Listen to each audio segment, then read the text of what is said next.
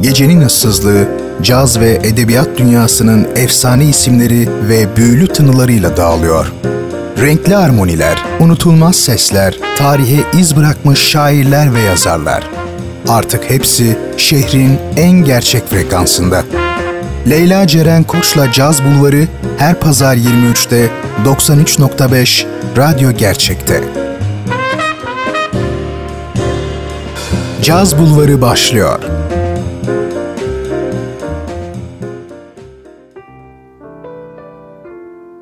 Şehrin tek edebiyat ve cazsever adresi Radyo Gerçek'ten herkese güzel bir gece diliyorum. Ben Leyla Ceren Koç'la birlikte Caz Bulvarı'ndasınız sevgili dinleyenler. Her hafta olduğu gibi yine dolu dolu içeriğiyle birbirinden güzel caz eserleri ve yine başarılı sanatçıların hayatlarıyla radyonuzun diğer ucunda olacağım önümüzdeki bir saat boyunca. Caz Bulvarı'nda haftanın konusuysa yine bir edebiyat devi Franz Kafka ve Ella Fitzgerald, Billie Holiday, Dina Washington'ın ardından onların izinden giden bir başka dev caz vokalisti Diane Reeves. Şimdi sevgili dinleyenler derin bir nefes alıp Kafka'nın hayatına giriş yapmadan evvel güzel bir Bill Evans ve Stan Getz eseriyle zihnimizi açalım diyorum. Bad Beautiful. Bu gece şarkı listemiz biraz karışık olacak. Kafka'nın yaşamına Bill Evans'ın tonlarının yakışacağını düşündüğümden bir süre onunla devam edeceğiz. Ardından yavaş yavaş Diane Reeves'e geçiş yapacağız. Caz Bulvarı başlıyor. Hoş geldiniz.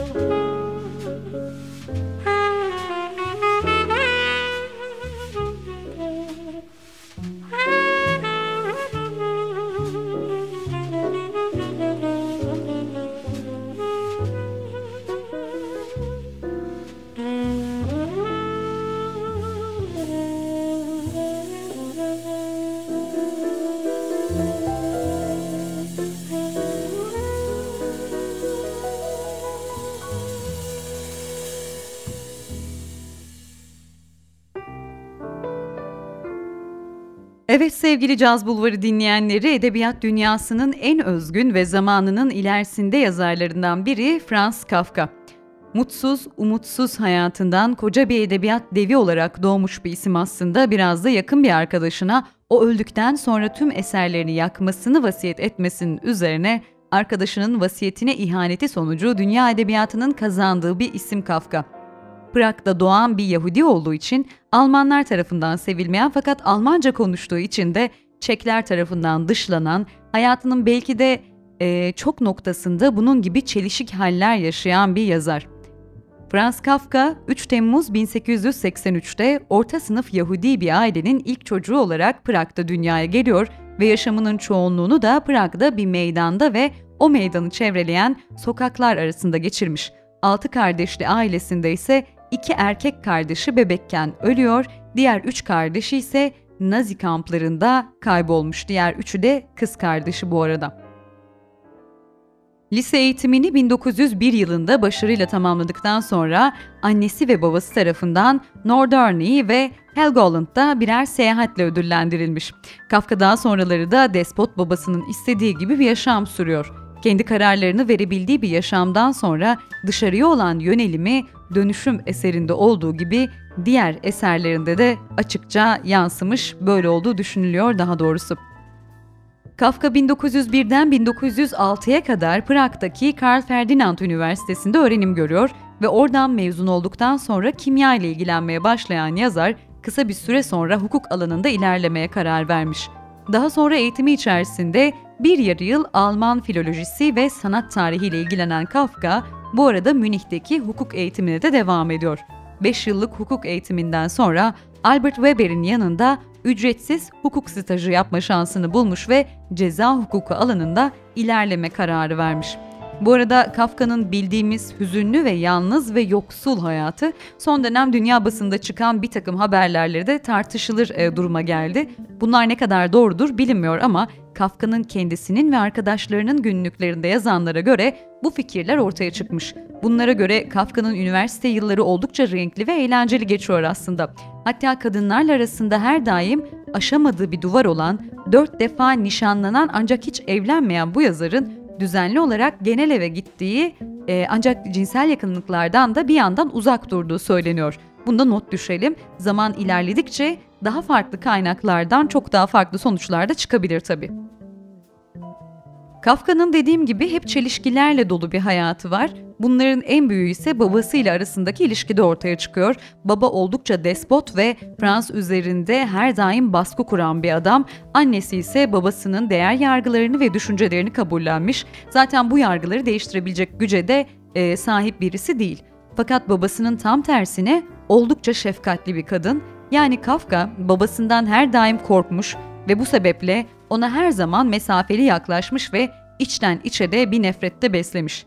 Babasının heybetli fiziğinin yanında kendi oldukça zayıf bedeni bile onu rahatsız etmiş. Çünkü dediğim gibi baba hem fiziken oldukça iri yapılı, güçlü bir adam ve bunun yanında da sert, asabi ve şefkatsiz biri. Kafka'nın küçük bedeni de çocukluğundan itibaren zaten sürekli baskısı altında olduğu babasının madden, manen, psikolojik şiddetiyle birleşerek daha çok ezildiğini hissetmesine sebep oluyor.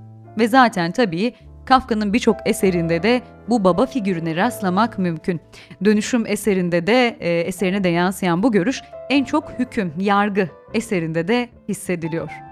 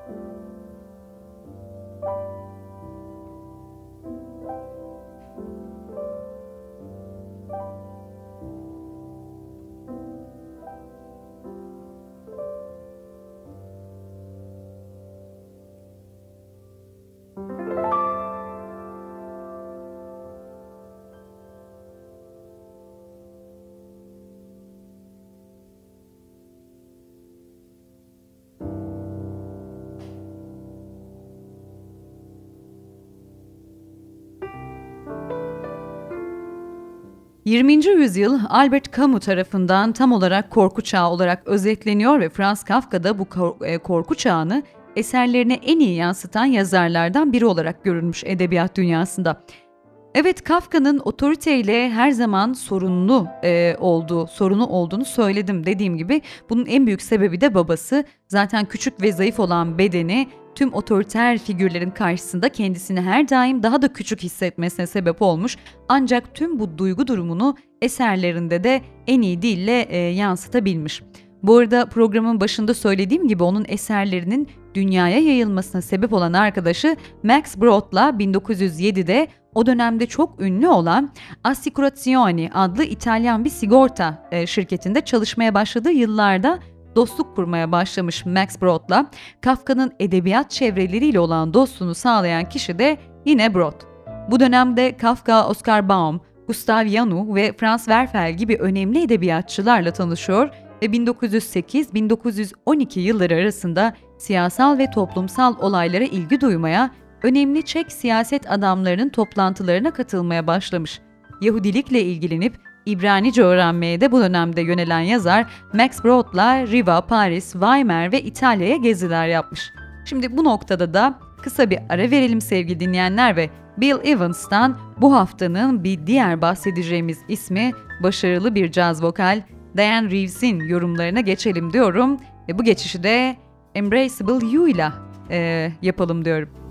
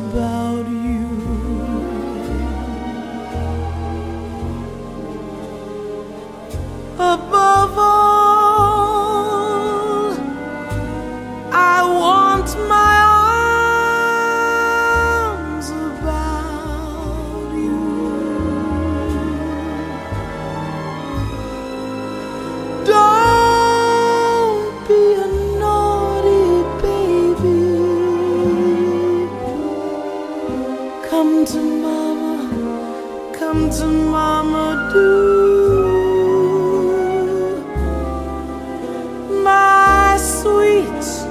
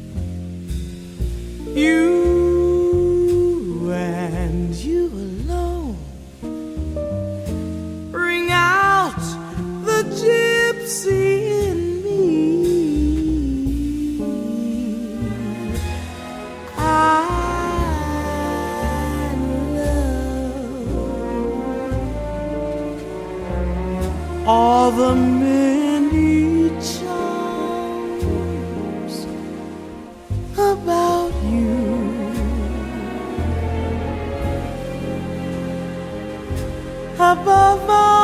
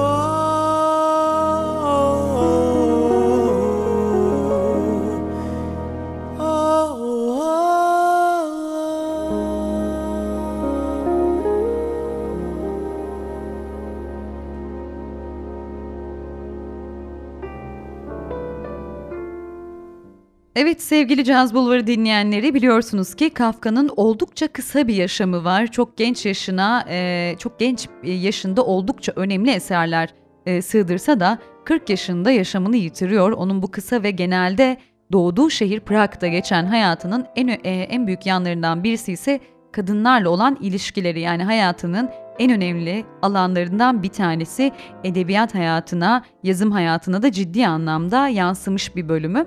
Kafka bir yandan kısa süreli, gönül eğlendiren ilişkiler yaşarken bir yandan da oldukça tutkulu ve uzun süreli aşklar yaşamış bir isim ve dediğim gibi defalarca nişanlanıp ayrılmasına karşın hiç evlenmiyor. Yaşadığı dört büyük aşkı ve nişanlısıyla da ilişkilerinin neredeyse tümünü mektuplaşarak sürdürmüş. İlişkilerine baktığımızda en önemli noktada Kafka'nın aşkı Felis Bauer'e yazdığı mektuplar duruyor. Felis Bauer, Kafka'nın 13 Ağustos 1912'de Max Brod'un evinde tanıştığı Berlinli bir memur. 1920 yılında ise Kafka Milena ile mektuplaşmaya başlıyor, onunla tanışıyor. Milena, Kafka'nın Almanca yazdığı eserleri Çek diline çevirmek istemiş ve e, bu şekilde başlamış aralarındaki bağ. Milena, Kafka'dan 12 yaş küçük ve aynı zamanda da evli. Birlikte olmalarının imkansız olduğunu biliyorlar ve buna rağmen uzun yıllar boyunca aralarında mektuplaşmaya devam etmişler. Kafka'nın Milena'ya yazdığı mektuplar da tıpkı Felis Bauer'e yazdığı mektuplar gibi Türkçe'ye çevrili. Bu arada ki zaten e, tahmin, tahminim de son 10 yıldır Türkiye'de neredeyse bu mektuplardan haberi olmayan kalmamıştır diye düşünüyorum.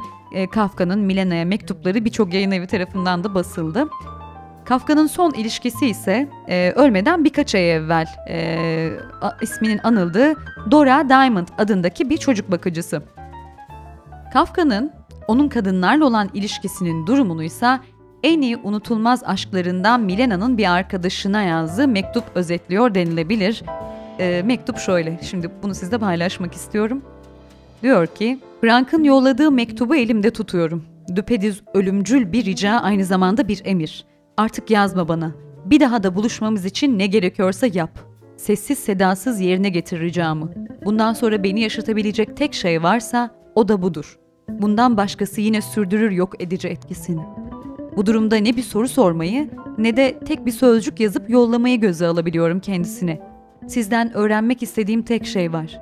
Suçlu muyum ben yoksa değil miyim? Diğer her kadın gibi ben de acı çektirdim de Frank'a bu yüzden hastalığı daha da mı kötüleşti? Ben de mi onun kaçıp korkuya sığınmasına yol açtım? Benim de mi şimdi öteki kadınlar gibi ortadan kaybolmam gerekiyor? Yoksa Frank'ın kendi yaratılışından mı kaynaklanıyor tüm bunlar?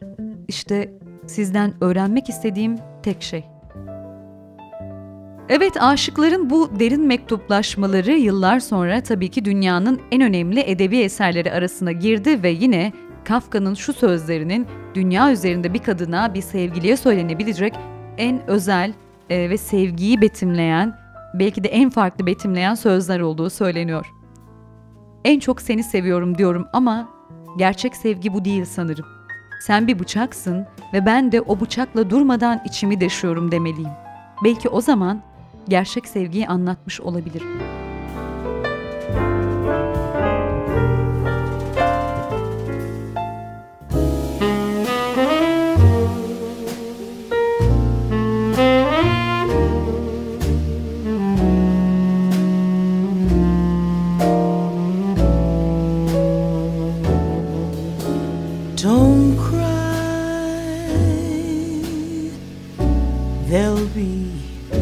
Another spring. I know our hearts will dance again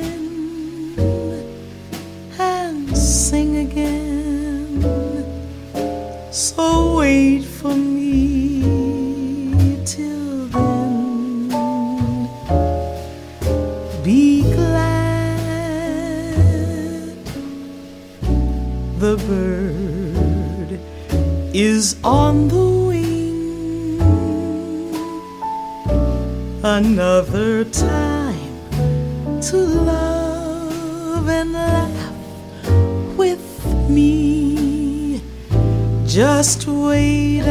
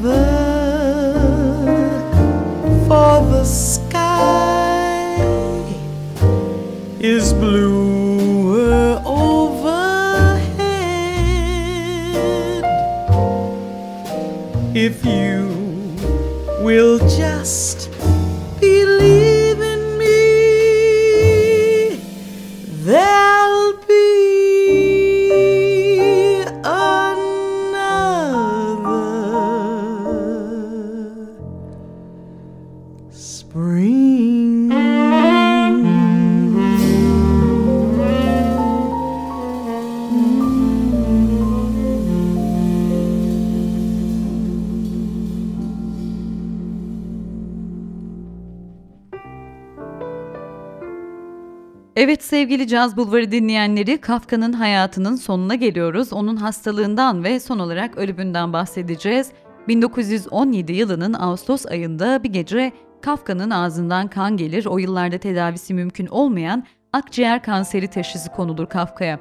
Hastalık iyiden iyiye kendini hissettirmeye başlar ve 1918 sonbaharında İspanyol gribine yakalanınca haftalarca ağrı çeker. Daha sonraları ise tüm tedavilere rağmen Kafka'nın sağlığı yıllar ilerledikçe kötüleşiyor ve 1923-24 yılları arasında Berlin'de bulunuyor ve bu yıllarda kanser iyice ilerlemiş durumda. Gırtlağına kadar ilerleyen kanser yüzünden Kafka artık konuşma yetisini de kaybetmiş bu dönemde. Yemek yerken ya da bir şeyler içerken dayanılmaz acılar çekiyor. 1924 yılının Nisan ayında Wienerwald e, Sanatoryumunda aile dostları yanındayken akciğer hastalıkları tedavisinde uzman olan Doktor Hugo Kraus tarafından Kafka'ya gırtlak kanseri teşhisi konulmuş, sebep olaraksa akciğer kanserinin metastaz yapması gösterilmiş. Muayeneler sonucunda Kafka'nın durumunun son derece kötü olmasından dolayı cerrahi bir müdahale yapılamayacağı sonucuna varılmış. Kafka, Kierling Sanatoryumunda, daha doğrusu bu sanatoryuma taşınıyor ve 3 Haziran 1924 yılında da 40 yaşında hayata gözlerini yumuyor. Resmi ölüm sebebi olarak da kalp yetmezliği teşhisi konuluyor.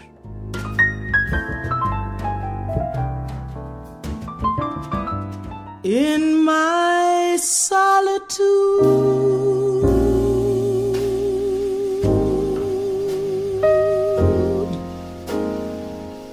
you haunt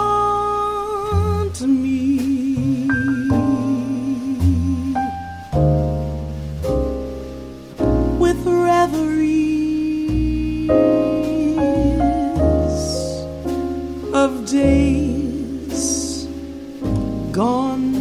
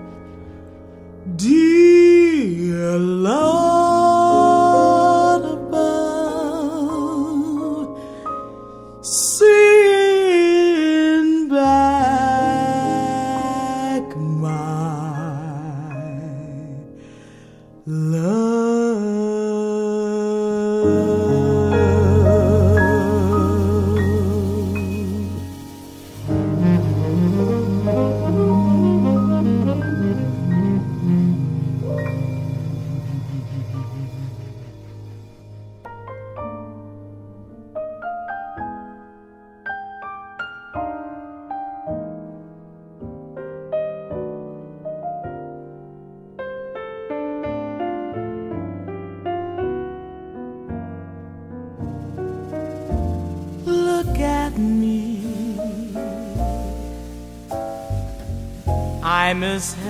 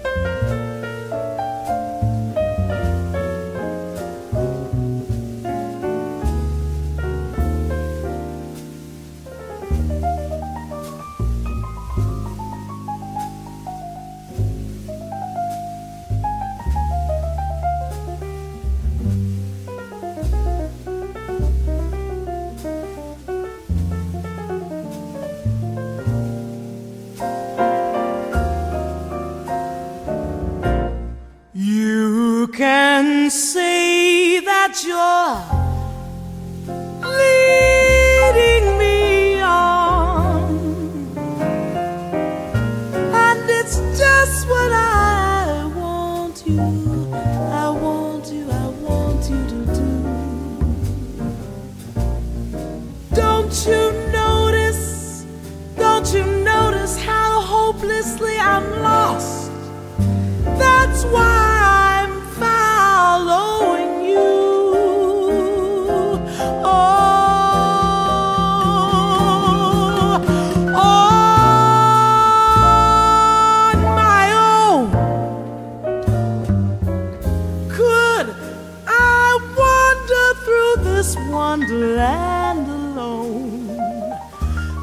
Never knowing my right foot from my left, my hat from my glove.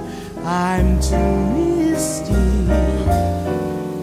and too much in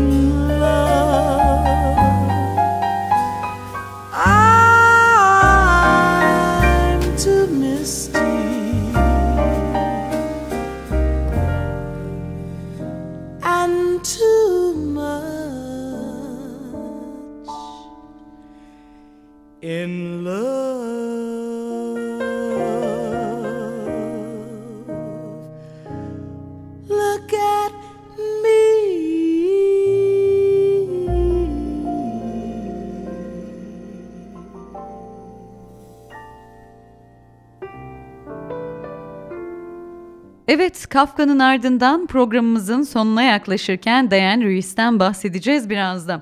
Hayatıyla ilgili detay bilgilere ulaşamasam da kısaca sizlere bahsetmek istiyorum bu değerli siyahi sanatçıdan.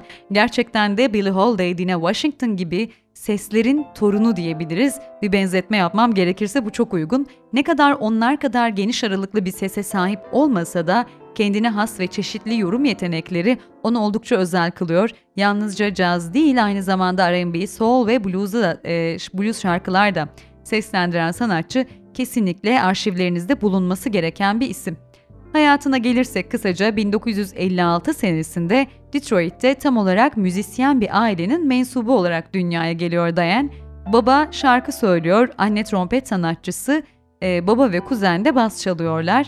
Detroit'te doğmasına karşın Denver'da büyüyen sanatçı 1971 senesinde şarkı söylemeye ve piyano çalmaya başlamış. Colorado Üniversitesi'nde klasik ses eğitimi alan sanatçının hayatını değiştiren, daha doğrusu onun keşfedilmesini sağlayan ve keşfeden isimse trompetçi Clark Terry.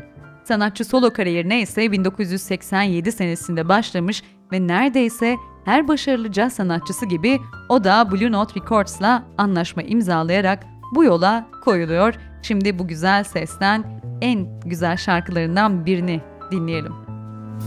make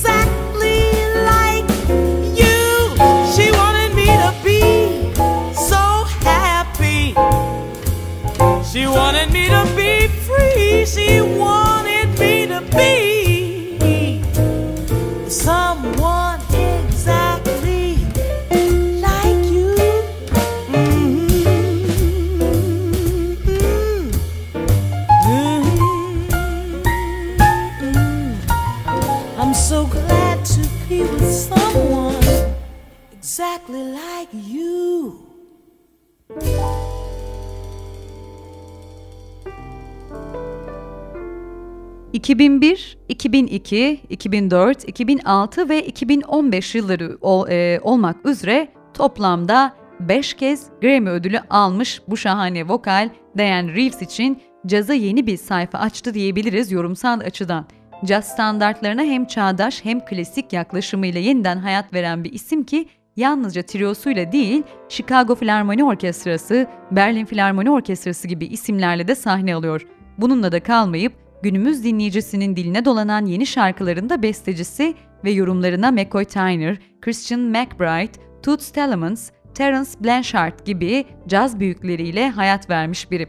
Reeves'in müziği temel olarak swing öğeleri taşımakta fakat bunun yanı sıra en başından beri söylediğim gibi skalası çok geniş, pop, R&B, folk ve Afrika müziklerinden de beslenen sanatçı kayıtlarında geleneksel caz repertuarına öncelik tanısa da Steve Wonder, Johnny Mitchell, Leonard Cohen, Harry Belafonte gibi başka türlerin ustalarına da yer veriyor. Reeves ne kadar da tam olarak Billie Holiday ya da Dina Washington gibi klasik bir cazcı olmasa da onların izlerini takip ettiğini çok daha geniş bir bakış açısıyla belirtiyor. Aynen şöyle söylemiş. Caz geleneğinde en çok önemsediğim şey bir şey yaparken kendime karşı dürüst olmak. Tüm büyük caz şarkıcılarının yaptığı da buydu. Hepsi kendi döneminde olup bitenlerden etkileniyordu diyerek atalarının yaptığı müziğin rengini taşısa da biçimine, biçemine kendince nasıl şekil verdiğini açıklıyor. Bu arada Diane Reeves'in ilk kaydını da Arif Mardin'le gerçekleştirdiğini de es geçmeyelim. Reeves Mardin için caz dünyasında Arif Mardin'in uzun bir hikayesi var ve müzikalitesine gerçekten saygı duyuyorum. Ayrıca rahat biri, yapmak istediğinizi yapmanızdan yana diyerek ondan bahsetmiş. Son olarak Reeves'in bir röportajında çok çeşitli kompozitörlerin bestelerini seslendirmesiyle ilgili sorulan bir soruya verdiği yanıtı e, sizinle paylaşmak istiyorum. Soru caz şarkıcısı aynı zamanda da bir hikaye anlatıcısı mıdır acaba diyor genel anlamda. Reeves'in cevabı ise şöyle. Caz müziği bu zaten. Onu ilginç kılan şeylerden biri. Hikayeler anlatan çok iyi şarkıcılar var ya da sesi tam anlamıyla bir enstrüman gibi kullananlar var. Çok iyi hikaye anlatabilenler var ve sesleri güçlü olmayabilir ama belli bir enstrümanla, stilleriyle ve yazdıklarıyla düşünürseniz onlar müziğin çok nadide parçaları. Müzik pek çok yöne açılıyor. Bu yüzden genç insanlara hep kendilerine özgü yeteneklerini bulmalarını ve müzik hayatlarını onun üzerine inşa etmelerini söylüyorum.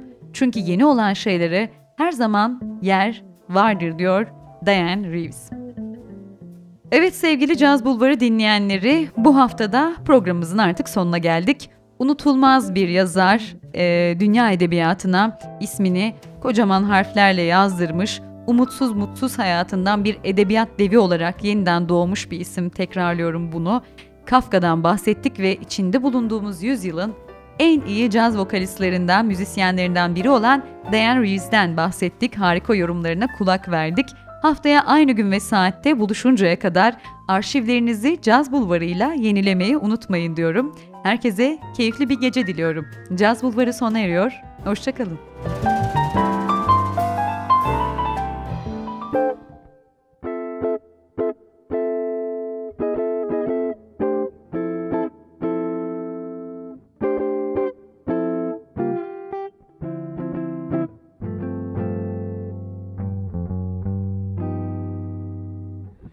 Happened to pass your doorway. Gave you a buzz, that's all. Lately I've thought all about you, so I thought I'd pay a social call. Do you recall the old days? We used to have a ball. Not that I'm lonesome without you. I just thought I'd pay a social call. I'd lie and say things are just swell. But to tell the truth, I haven't been too. And if you should try to kiss me, I wouldn't even stall. Maybe we'll get back together, starting with this incidental, elemental,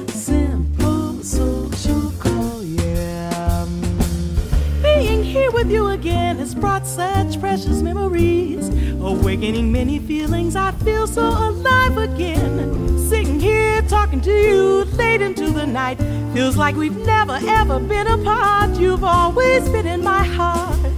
I vividly remember things we used to do and say and laugh and dance and ooh, you were my boo. How we ever parted, I guess life just intervened and we went our separate ways.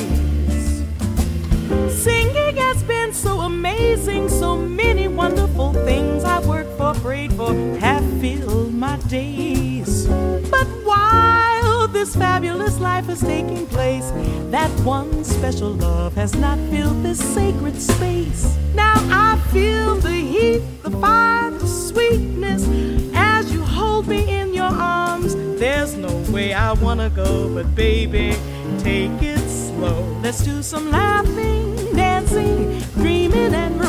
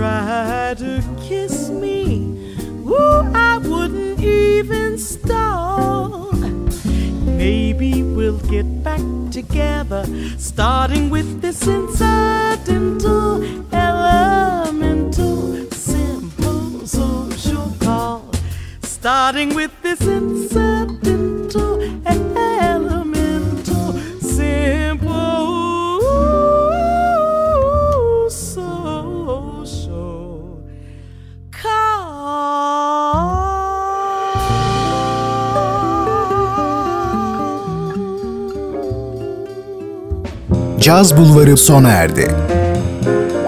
Bu program hakkındaki düşüncelerinizi dinleyen et radyogercek.com adresine mail atarak bize ulaştırabilirsiniz.